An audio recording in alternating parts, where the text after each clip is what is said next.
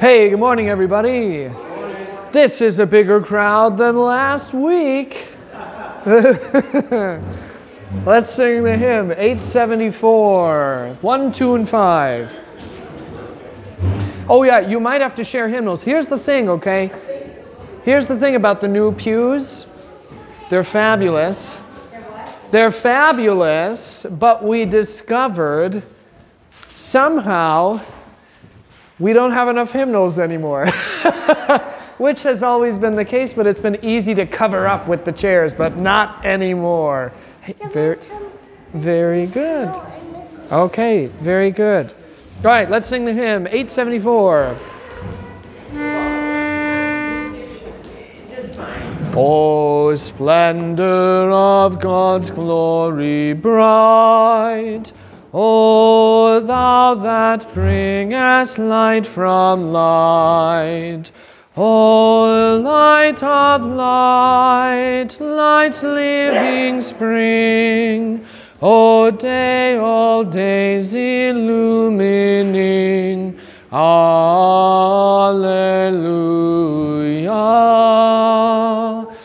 Come, very Son of truth and love, pour down thy radiance from above, and shed the Holy Spirit's ray on all we think or do or say.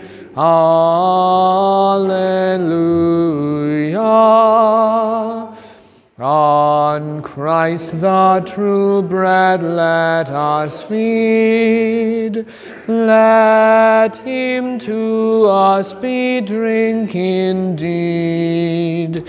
And let us taste with joyfulness the Holy Spirit's plenteousness. Alleluia.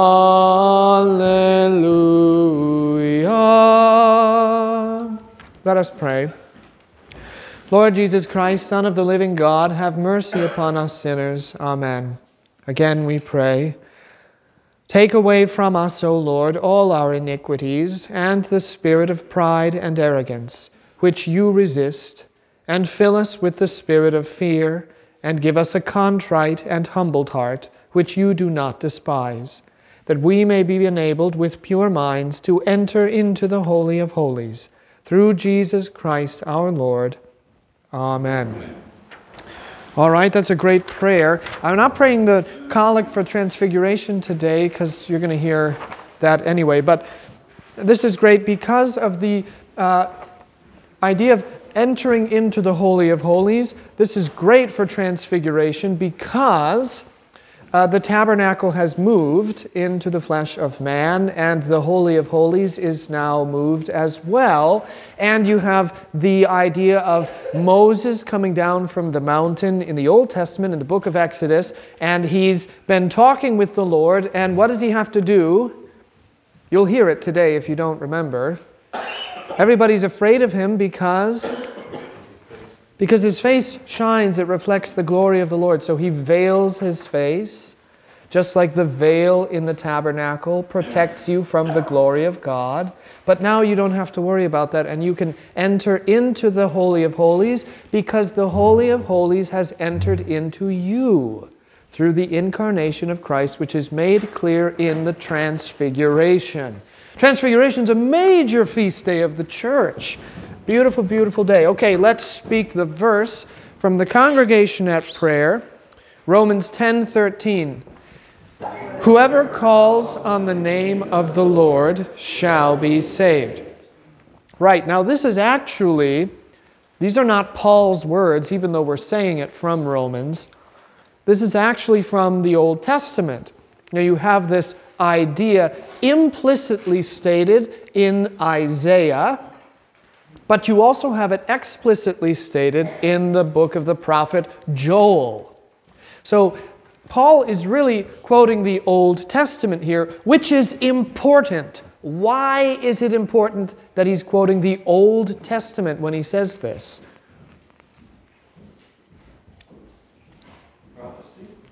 Well, sure. Yeah, it's it's prophecy, but what's the context of all of this? What's Paul talking about in the greater context here, Romans 10, talking about salvation by the promise and being children of Abraham according to the promise, including the Gentiles.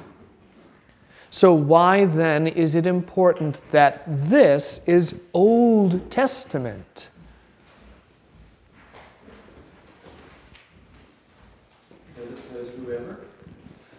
Uh, yes, that's, that's precisely the point. Because the Old Testament says, whoever calls on the name of the Lord. So it's, it would be easy to look at Paul and to say, well, if Paul just said this all by himself, then he's not anything other than just a bad Jew. But Paul is quoting the Old Testament scriptures, which goes to show that he's not a bad Jew, he is a good Jew because he actually understands the Old Testament and understands what the prophets have said about the promise of the Lord. So, he's, he says, as the prophets say, whoever now, of course, we have to put a caveat here. Whoever, which means anyone. What? Anyone what? Believes. Uh, yes, who believes. Yes, yes.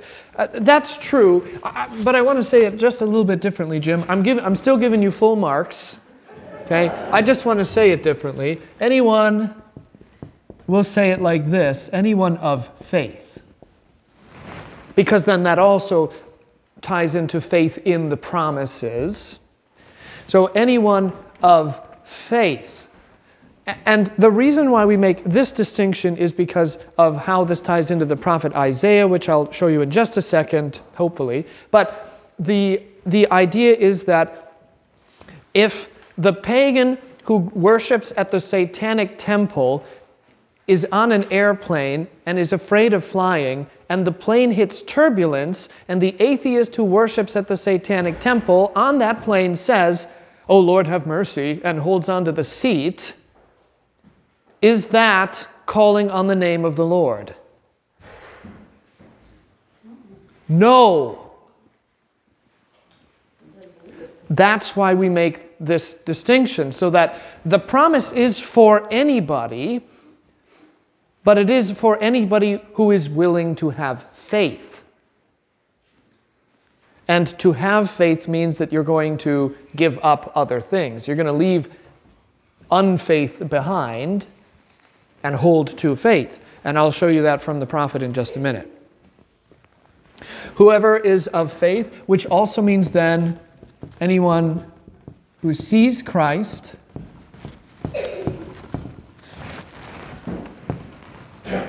for who he is.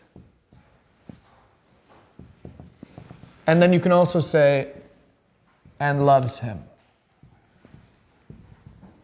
Because if we're going to be real, calling on the name of the Lord, this idea of calling, that's really what it entails. Yes, ma'am.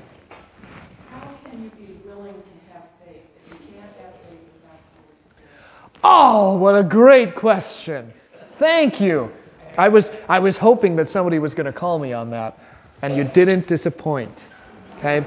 How, the question is if you didn't hear it, how can you be willing to have faith if you can't have faith without the working of the Holy Spirit?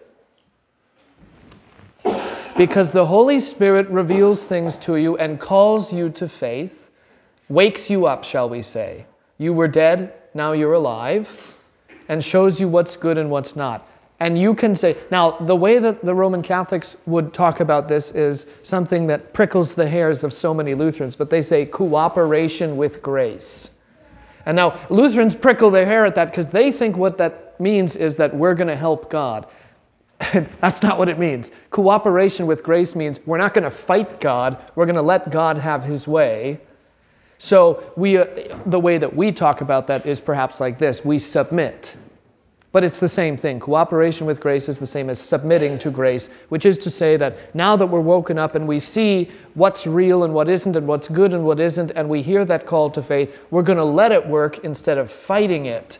So I'm willing to have faith in that I want to go where Jesus is and I want to love Jesus, and I'm willing to admit that I don't know how to do it, but that He does, and I will just sit back and let Him work on me instead of trying to tell him, no, no, no, hold on a minute, Jesus, hold on a minute. I'll show you how to do this. This is going to be really great. You just watch me, and I'll show you what's what. Sort of like when Peter tells Jesus, oh no, over my dead body, are you going to go to the cross, Jesus? And then, of course, what is Jesus' response to that? Get behind me, Satan. Because it is a satanic idea that you don't submit to Jesus and that you would try and tell Jesus that your way is the better way. That is the very thing, that is the very definition of pride, which is the very thing that caused the fall in the first place. Does that answer your question? Yes, but I still have, a- I'll tell you my problem. Okay, give me your problem. Give them all to me. It, um, Lutherans have a real problem with other religions when they say, I came to the Lord. They can, yes. Yes. They don't have to. No. But I, I just think, you know how long that answer took you. So, so if someone says, I, I came to the Lord when I was twenty-five, and, and I would say, well, the Lord came to you through the Spirit, they'll say, oh, I know that. Yeah. It's semantics. It is a little bit. Tell you what, I don't want to leave that question, but for the sake of long answers and time, let's, can you pin that and remember it? And then when I send the kids downstairs, I'll come back to it. Is that agreeable to you? Okay, great. So let's, let's quick finish up the congregation of prayer here so the kids can go. Blah, blah, blah. So calls. Now, uh, the name of the Lord, this is really important too, because if I were a Bible editor, I would do this. What is the name of the Lord? Think it's new now think about this in terms of new New Testament language. What is the name of the Lord? Uh, no. I mean, that's who, that's who it is. Yeah, it's actually Jesus. All right, pastor's kid, there you go. The name is Jesus. That's the shorthand. That's the shorthand. What would we say is the long form of the name? And here's a clue for you, okay? You know that this is shorthand because Peter says, Be baptized in the name of the Lord. Yeah, Father, Son, Holy Spirit. So the longhand, the full name, is Father, Son, and Holy Spirit. That's the divine name. So whoever is calling on the name of the Lord, that is on the triune name, but we shorthand it, so we just say on the name of Jesus, that's fine. If you say the name of Jesus, it implies Father, Son, and Holy Spirit. That's the way the apostles used it. So, the name of the Lord, calling on the name of Jesus. And again, you don't call on the name of Jesus if you don't love Jesus. I mean, if you hate Jesus, you're not going to go, Oh, Jesus, I'm a sinner, have mercy on me. Just doesn't really work, okay? And they shall be saved. Now, that's the promise. Where in the genealogy of Jesus do you see this taking place in real time? The idea, now this is when I said Isaiah. Isaiah says, On the great and terrible day of the Lord, all of those who called upon the, the Lord will see salvation. So when Jesus comes, he's going to know his own, and his own are going to know him. But where do you see this happening in the real world in real time? And, the, and I say the genealogy of Jesus because there are two really big important people in the genealogy of Jesus where you see that.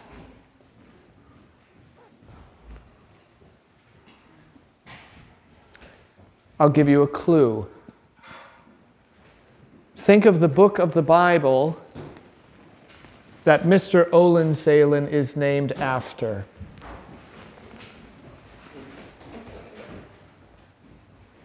And what happens in that? What's one of the first things that happens in that book when they come into the promised land? They meet a city called and the walls came tumbling down. Jericho! They find a city called Jericho, and in Jericho, there is a person named. She lives on the walls.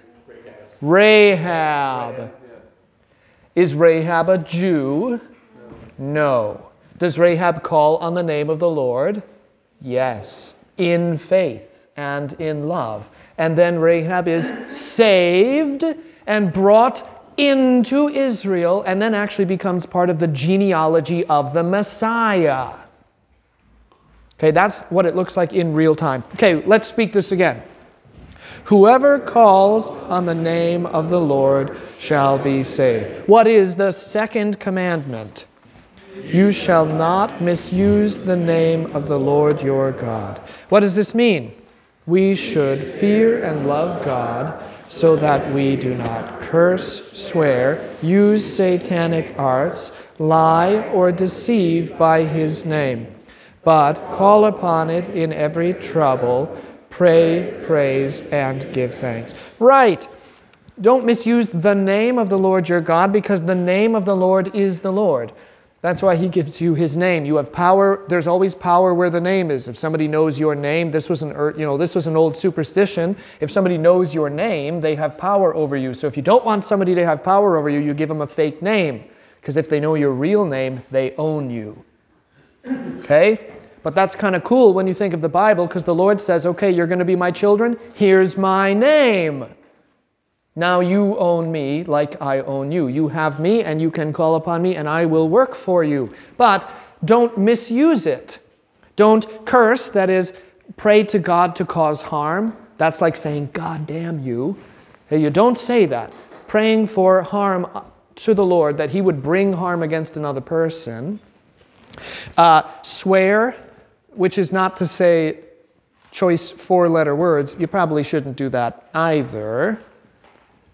But to swear according to the name of the Lord would be to say, I remember being at a sleepover in middle school and they were playing some video game and, and one of the guys said something about, oh, no, no, you, you, you cheated, you cheated. And the guy said, no, I didn't cheat. I swear to God, I didn't cheat. Okay, making an oath, taking out an oath according to the name of the Lord. So the other thing would be, you know, you don't say, "Oh, I I swear on the grave of my dead grandfather." Like that's a bad thing to do too. You're you're misusing the person. Don't use satanic arts. I told you this. If you want a girl to fall in love with you, the old spell books say you go, you know, find a frog and kill it at twilight and bury it and do all this, and then you draw a circle the next month, and then you call up the name of a demon, and the demon comes up out of the circle, and then you look at the demon and you say, In the name of the Father and of the Son and of the Holy Spirit, I bind you. Now go make the girl fall in love with me. And the demon says, Oh, shucks. Well, you said the name of the Lord, so now I've got to do what you say. Okay? Don't do that. That's not what the that's not how to get a girl to love you. Don't tell me that this is confession. It's awful hard to find a frog this time. Yeah. it is. Yeah, yeah. So do it do it the right way, okay? Don't lie, don't use the Lord's name for falsehood or to deceive or mislead anybody, okay? Because if you're misusing the name, you're misusing the Lord, and that's not loving the Lord. That is actually the, the antithesis of love. That's using, not enjoying. Uh, it's not loving, it's taking advantage of. Okay, kids, you can go. We're a little over. Sorry, that was all my fault. I've just, I just missed you. I have trouble keeping it short when I don't see you. You know, I, I'm so excited. All right. Yes. Should have heard them sit here. Because Emily said it was God. And then you start writing on there. And James goes, that's God. Yes. Jesus is God. I'm being, I'm being pedantic. They were listening, Oh, yeah, they do. Uh-huh. you know, it's like, okay. Beautiful, the beautiful thing about children is that even when, well, depends on what it's about. Sometimes it's not so beautiful, but uh, they, they always listen whether you think that they are or not. I mean, the greatest, one of the greatest examples was Johanna Bierman. This was some time ago when she was little. Ah, she's so big now. But she it was like a Thursday, and she came to Jennifer and she said, Pat, Mom, Pastor said this in his sermon on Sunday and cite, like quoted a whole paragraph, word for word, and then said, What did he mean by that? And Jennifer didn't even remember that, that I had said that. And you want to know what? I didn't either. oh, did I preach that? Oh, that was pretty good. Okay, uh, but the kids are the kids are listening. The the beauty of children is that they're great passive listeners. Adults are you lose that as you get older. You stop being a good passive listener. You have to start being more active because there's so much more that you have to think about, and then your mind gets full and you forget things and you can't listen. And yeah, so ch- children. I, I've said this before. Uh, My life's goal is to convince you that this is true, that the children are the smartest out of all of us. You get dumber when you get to be an adult. You learn more things, but somehow it makes you dumber. Like, You can go and get your PhD or whatever, and somehow a child can still put you to shame. okay, now let's let's uh, let's get this let's get this taken care of. So, can you? I've already forgotten precisely what you had said. Can you can you refresh me, please? So many times. Yes. It's almost wrong, and it's worse to say, I came to the Lord when I was twenty-five. Mm, sure. Yeah, okay, it's wrong or it's worse to say that you came to the Lord. How would I say it? Well, I mean, I would say called to faith. Because, be- because of course, what do we say? This is, this is catechumenate, uh, this is Christianity, or Lutheranism at least, 101. But when we say in the third article of the Creed, I believe that I cannot by my own reason or strength believe in my Lord Jesus Christ or come to him. I mean, first of all, we're going to take that literally. I literally believe that, one, I cannot believe. I believe that I cannot believe, and I believe that I cannot pick my legs up and make them move and bring myself to where Jesus is. We have to be acted upon. So, one of the things in the catechumenate that I do often is to talk about why you cannot make the decision for Jesus. And usually, if people will tell me, well, I made the decision for Jesus so and so, and isn't that great? I'll say, well, sure, that's pretty great, but what's, what's better is that Jesus has already made the decision for you.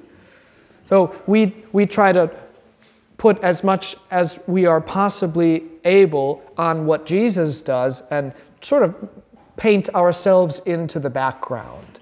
It doesn't mean we don't, there aren't things that we do. I mean, Jesus does say, ask, seek, knock, doesn't he?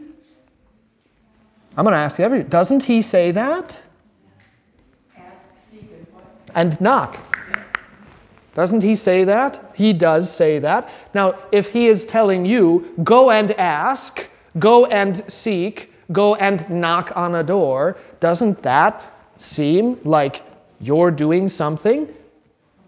Absolutely. And you want to know why? Because you are.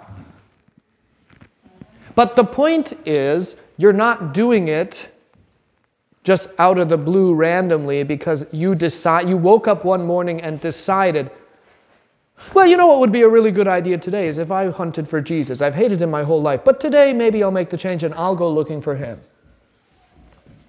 As it happens debbie boy the lord is fortuitous i even have a catechumenate handout in, in here on this very thing did, you didn't plant that did you Okay, right, so here's the thing, okay?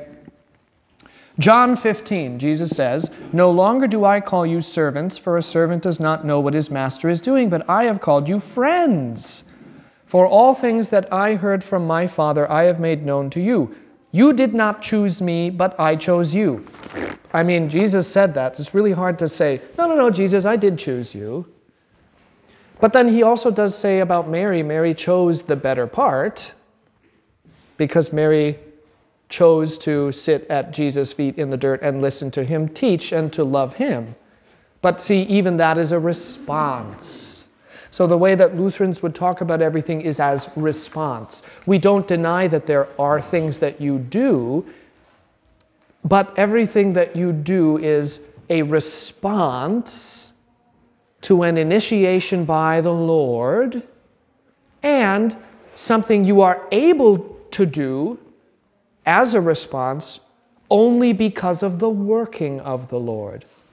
So we don't deny that you do things, but we tend to downplay it because we say, yeah, but even if I were to take credit for it, that would sort of be prideful because really it's the Lord who does it. So here's another one, 1 John 4:19, which is what everybody knows. We love him because he first loved us. So even your love of Jesus is a response to what he has done. Because of course the dead man can't do anything. The dead man can't love anybody. Something has to happen to the dead man before he can do anything. And what is that thing?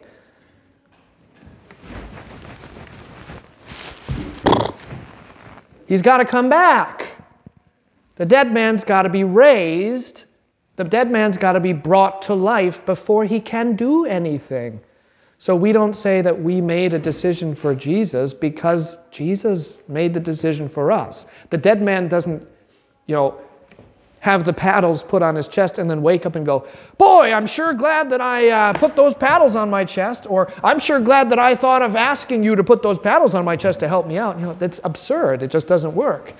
Um, so here's then related to that a, a quote from uh, Augustine. This is from his work on grace and free will. And this is what he says If we first loved him, in order that by this merit he might love us, basically saying, um, if, if our love for Jesus was so great that it made Jesus want to love us, then we first chose him that we might deserve to be chosen by him.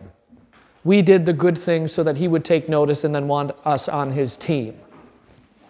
He, however, who is the truth, says otherwise and flatly contradicts this vain conceit of men. See, it's prideful and conceitful to put it on us. You have not chosen me, he says. If therefore you have not chosen me, undoubtedly you have not loved me. For how could they choose one whom they did not love? What's the answer? How can you choose someone you did not love? You can't. But I, says he, have chosen you. And then, could they possibly help choosing him afterwards and preferring him to all the blessings of this world? And of course, the answer to that is if Jesus has loved me and done all of these things for me, is it at all possible for me not to love him? and not to want to choose him and to run after him and to do anything he tells me to do. If Jesus says, knock on the door, I say, how hard and how many times? If Jesus says, hey, jump, I say, however you want me to do it and however high, I will do it. Why? Because I love you. But why do I love you? It's because you have shown love to me, because you have purchased and won me. But it was because they had been chosen that they chose him not because they chose him that they were chosen. Okay? There could be no merit in men's choice of Christ if it were not that God's grace was prevenient in his choosing them. So we can say, yeah, it's a good thing for you to choose Jesus, just like Jesus says of Mary. Hey, look at Mary, be like her. She chose the better part. But when we say that, we also must acknowledge that the reason we do so is because the Holy Spirit has called, enlightened, sanctified, and done all of those things in us, as we say in the explanation of the third article of the Creed. I'll give you one more here this is from Matthew 7. This is the very thing I just mentioned. Ask and it will be given to you. Seek and you will find. Knock and it will be opened to you. For everyone who asks receives, and he who seeks finds. And to him who knocks it will be opened. I wrote a newsletter article about this. This was a while back, maybe a couple months ago, but I was thinking about this verse because somebody asked me a question similar to this. And I thought about, I think it was something like Jesus on the outside, because often the way that you picture this, the, the, the idea of knocking, is that you're walking through the forest and you stumble upon a forest house and you say, Ah, look, a house. I need a place to live. And you knock, and then Jesus opens and says, I've been waiting for you, come in. But what if Jesus is the one on the outside? What if Jesus is the one who rings the doorbell? And then you come to the door, but you think you're on the outside when you're really on the inside. And Jesus says, Hey, I'm here. Open the door. I want to come in. I'm here. I'm here. And you knock on the door, and Jesus says, Yes, and pounds back. Open the door, and you open it, and then Jesus comes in. Well, then where is the impetus? Who did it? You or Jesus? Really, it was Jesus. Would you ever have opened the door if Jesus hadn't been pounding on it? No. You see what I mean? So, um, I don't even remember what I wrote there, but it's somewhere. If you want a copy, I can. I have it in a file, I'm sure. But okay, then there's a quote from Ambrose of Milan. Ambrose was Augustine's teacher. Better dad to him than his own dad was. So this is a prayer from Ambrose, and he says this Lord, teach us to seek you and reveal yourself to us when we seek you. For we cannot seek you unless you first teach us, or find you except you reveal yourself to us. Let us seek you in longing, and long for you in seeking. Let us find you in love, and love you in finding, O Jesus Christ our Lord. Amen. Now, isn't that a beautiful prayer to pray? So, you know, it's not this is a really long way of saying it's not necessarily wrong to say that I found Jesus, but it's also not the best thing to say. It's not the best way to say it. And in the Christian church, what we always ought to be concerned about is the best things, looking the best things, presenting the best things. Why do I practice the divine service so often? You don't even know how often that stuff gets practiced throughout the week to make sure that on Sunday there aren't big mistakes. Why? Because I want to present the best. Why do we not, you know, why, why does the church, why shouldn't the church buy cheap, chintzy things for the sanctuary? Because they aren't the best. And we always are about the best. Why are we so concerned about the language that we use in the church? I mean, painstakingly going through in the preservation of the creeds, in the foundational texts. Why is Bible translation such a painstaking? Should it be a painstaking process? Why is it so irritating when people go in and just rewrite the Apostles' Creed in a some fun, cutesy way that they think they're going to like? because it's not the best. Because the church is about the best, because it is reflection, it is a reflection of the Lord, who is himself the very best. So, yes, we quibble about words and how to say things and what the best way is to do certain things because we are so concerned about that.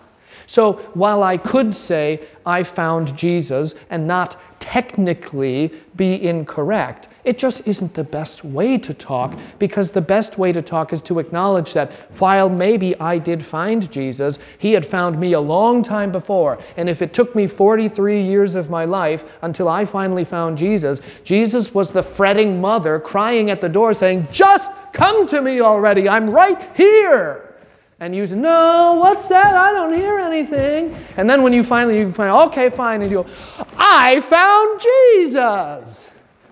It's like playing hide and seek, and the kids are making all kinds of noise, and then you go and say, I found you, and then treating it seriously, like, boy, I'm such a good finder. And they're back behind the chair going, He'll never find us here. You know, well, of course you're going to find them because they're making so much noise. Jesus isn't trying to hide from you, He's putting Himself right out in the open. You're just not looking. So when you do find him, it's not because you did anything that was so great. It's finally because you just stopped trying to be so great and you just let Jesus take the driver's seat for once in your life. Does that answer your question? Yes, I, I see where it's, ex- I know it's extremely important to know and to tell people that it's God, not you. Mm-hmm. I think we need to maybe be more loving and, and know that many times it's because they don't know the language. Oh, sure, They yeah. have the- They have the love, they have the knowledge that if you ask them, you, do you know how you came to Christ? Of course, I couldn't have come to Christ without the Holy Spirit. Sure. But without the language, sometimes they're being judged. Sure. I think Christians generally across the board could all stand to be a little more loving, especially in these days when the whole world is against us. It's better for us who are all in the same house, if not sharing the same room, that we maybe not quibble so much. Peter Kreeft, my favorite uh, philosopher in the whole world, Roman Catholic, teaches at Boston College. I wrote him a letter once because I realized I thought he was in his 60s, and then I realized he was in his 80s and had cancer, and I thought, oh no, the guy's ne- the guy's going to die before he knows. Like, look how prideful this is. He's going to die before he knows that I love him. so I, I wrote him a letter, and he hand wrote me a letter back. It's my, one of my greatest treasures. Anyway, he says, he has this, he has this line. He says, um, when crazy men are at the door, fighting siblings inside unite. And friends, I think the crazies are at the door. Can you pass this back to Debbie? You can just have this because I don't even know why I have it here. And I don't need it, so you can have it. You're welcome. Bill. Pastor Lemke had a amusing retort. that you said to him, I found Jesus, he would say, or I found God, he would say, I didn't know God was lost. Yeah. Yeah. I mean, he's not really hiding. Um, sometimes we just think that he is.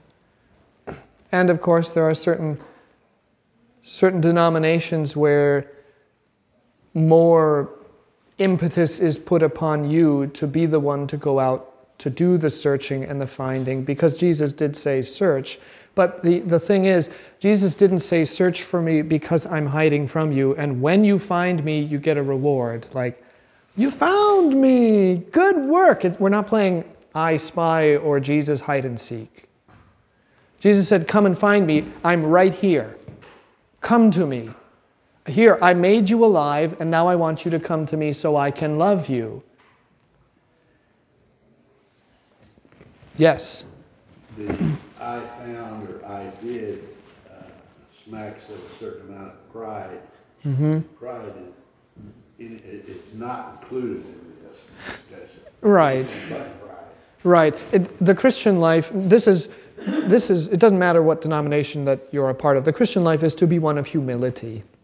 Um, I, I think that there are, you know, our evangelical brothers and sisters would probably argue that to say they found Jesus is humility. We don't necessarily agree with that. But the other thing is, you know, be, be charitable. This is where the, the new translation of the eighth commandment actually does work well. Explain everything in the kindest way. Okay? The old translation is generally better, put the best construction on everything, but in this case, explain things in the kindest way. Don't be one of those Lutherans, and uh, you all know exactly who I'm talking about, because Lutherans sometimes have a tendency to be rather salty, gruff, angry people. Don't be one of those if somebody says, I found Jesus, and say, Well, I'm going to tell you what you. Blah, blah. No, don't jump down their throats. Explain things in the kindest way. Be thankful to God that there are other people that love Him, okay? Yes, Bill? A couple of times, and and I'm thinking of one specifically, but a a couple of times I've heard uh, date, and time to the minute, I found Jesus. Sure. And, and both instances that I'm thinking of now were at church services where they heard a particularly um, Billy Graham or Billy Oh, Graham sh- style. yeah, sure. And, and I came to faith when I heard Billy Graham. My reply to that was, what motivated you to put yourself in the place where you heard Billy Graham or, or whoever then make that gospel presentation mm-hmm. to you? What, and, and my reply to my own question is, the Holy Spirit moved you to be there, to, to receive that, so that there is some act of work there because you actually went out and got your car and drove to this place. Sure. But what motivated you? What, where did it start? Sure, and that's where I say, okay, fine. So you heard a Billy Graham sermon. I'm not gonna, I'm not gonna take a big dump on Billy Graham, okay? Uh, n- not everything Billy Graham did was horrible. I mean, listen to some Billy Graham sermons. Sure, we'll disagree with some of them, but hey, you know, the guy, the guy loved Jesus. Read like Charles Spurgeon too. Hey, he was a Baptist, but guess what? We have the complete sermons of Charles Spurgeon downstairs in the library, and you might learn a thing or two by reading some Charles Spurgeon, even though he was a Baptist, and even though you might not agree with everything that he says. But it's worth at least speaking about. But okay, so you went to you went to hear a Billy Graham sermon. Fine, good on you. And you say that you found Jesus there. I would say you didn't find Jesus there, you encountered Jesus there. That's maybe how I would do it because that's two different things. Finding means something's lost and not accessible, and I had to dig around and root around to locate it. Whereas encountering is saying, He's been here the whole time and He's been calling out, and finally I was there and realized it. So that's sort of the difference in the language. But again, this is, this is a matter of our vocabulary. How do we talk? Chesterton said that you, you know, people sometimes would, would, would uh, they, they accuse Christians of being pedants because we quibble about the definitions of words, but Chesterton says you ought to quibble about the definitions of words because words have meanings. And when you stop quibbling about the definitions, they lose their meanings. There was a great, oh, sorry, go ahead. Didn't hold me back. But And it didn't work. Today, today, yes, words have meaning and always God should be first, sure. always. But if you know what they mean, give it a rest. okay. Yeah. Is that, is that, is that chastising me? I just mean, if you know what that fellow loving Christian means. Oh yeah, well that's what I'm. That's one of the, one of the points I'm trying to make is look if you're having coffee at McDonald's and somebody says, "I heard a Billy Graham sermon on March 22nd, 1983, and and I found Jesus," just say, "Praise the Lord." You know, don't you, you don't need to you don't need to dive into theology and whip out the blackboard and, and pull out a catechism and say, well, you better read this then. You know. Wonderful that the um, Holy Spirit brought you to him. Yeah, yeah. Hey, that's really good. Yeah. Isn't that the delight that the Holy Spirit brought you to hear Billy Graham? Sure. it's just because Or the Lutheran hour. You know, say it's the same thing. that, that I was brought into the Lutheran Church. I'm very thankful for that. Sure. And I like our language, but not everybody knows the language. Only, only we know the language. That's the thing. Only Lutherans know the Lutheran language. Only Catholics know the Catholic. That's why you have to study the language. You have to know what people are saying because sometimes they use words. This is part of the problem with, the, with, with Lutherans and Catholics, is that Lutherans think Catholics say one thing because of the words they use, and Catholics think that Lutherans are saying something because of the words they use. But when you start sitting down to, well, here's what this word means in the Lutheran Church, and they, oh, well, that's not what it means here. And say, well, there's your problem. You know, you know, what we have here is a fa- simple failure to communicate. Okay, so yeah, we, so we, we quibble about the language, but the way that we quibble about the language is that we go back, you know, ad fontes to the source. And that's why I like to use the church fathers so much, because the church fathers are supposed to be universal. So when Augustine and Ambrose both say, sure, you decided for Jesus, but only because Jesus has first decided for you, then you can say, okay, sure, this is, you know, this is the language of the church and here's how the church talks. And if we talk differently than how the church talks, then that's on us to get back in line with how the church talks. Because we're not supposed to make up our own tongues, but to use the tongues of our mother. Okay? Yeah. Just be nice people. I once I was really afraid to be a pastor. Horrendously afraid to be a pastor. Do you want to know why? I was afraid to be a pastor because I always considered myself an academic. And I thought that if I went to a church, I would kill it. So I didn't want to be a pastor. I was afraid. And I asked my mentor, What am I supposed to do? I've got this call now to Mound City, Missouri. I don't know anything about this church, and I'm just going to kill it. How do I be a pastor? I don't know what to do. And he said, I don't know, guy. This is his exact quote. Okay. This is what makes it so good. He said, I don't know, guy. Can you just like, uh huh, be a decent human being? and I said, Well, uh, I don't know. I've never tried. No, I said, I think, I think I can. And he said, Well, there you go. That you can be a pastor. You be a decent human being. Just love your people, love your community. You can be a pastor. And I thought, Oh, oh, okay. You know, but the same advice is sort of like, How do I be a Christian? How do I, or like, here's a good one. How do I be a Lutheran in, in Mound City, Missouri, which is a great place to be when there are, what, six or seven active churches, except for that they're all evangelical? And I don't say except because that's a bad thing. I just, I just mean, how do you be a Lutheran? I mean, there aren't even, there aren't even, there's not even a Catholic church in Mound City, Missouri, which is great for us. No competition. Okay? okay. But so, how, how do you be a Lutheran, and how do you be a good Lutheran, a faithful Lutheran, and a good and faithful Christian in, this place when everybody around you is different? I don't know. Can you just like be a decent human being? Can you love Jesus and find Jesus in your neighbor? Can you rejoice in the fact that at the very least the gospel is proclaimed? Because even if you disagree about some of the language, if you ask any of the other churches here, did Jesus die for your sins? And do you love Jesus? And did, did Jesus atone for all of your sins? And is it by the grace of God? Ever, They would all say yes.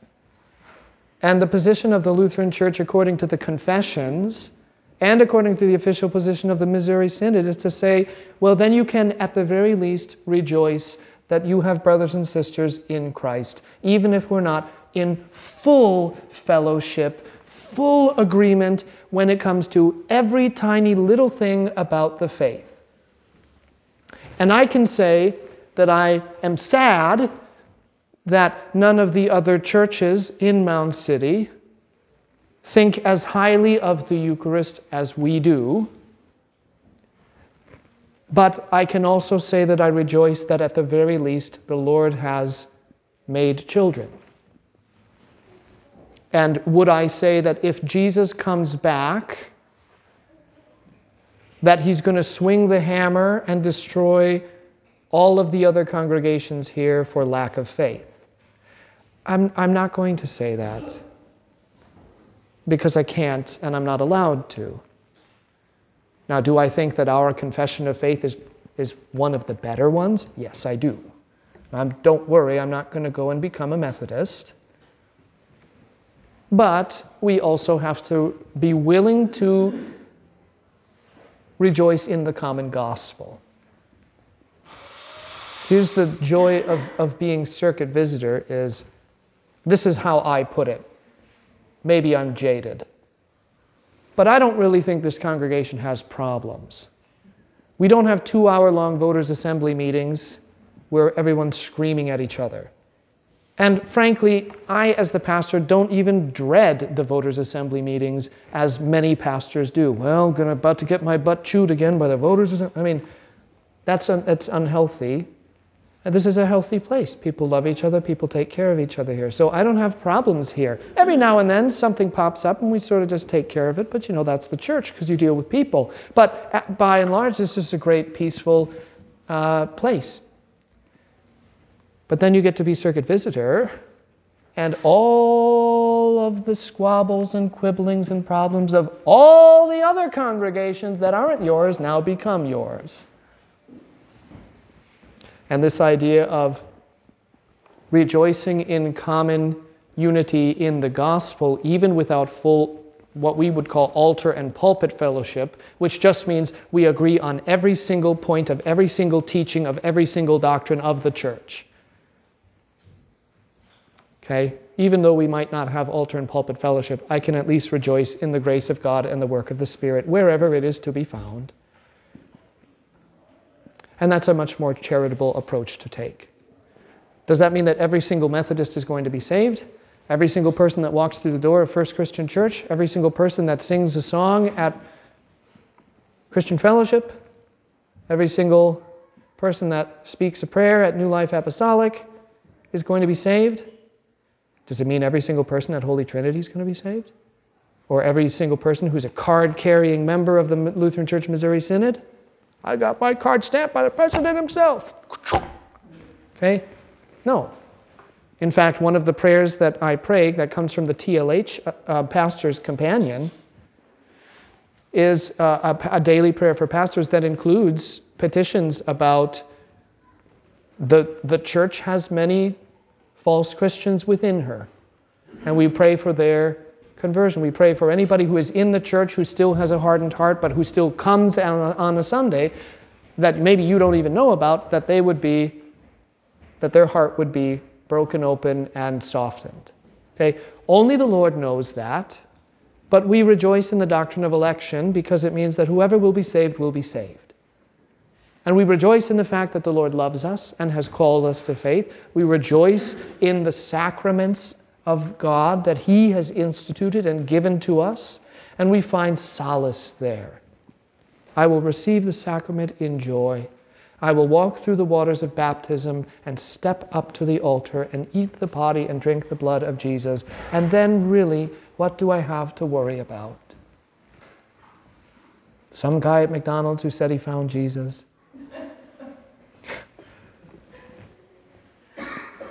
Okay.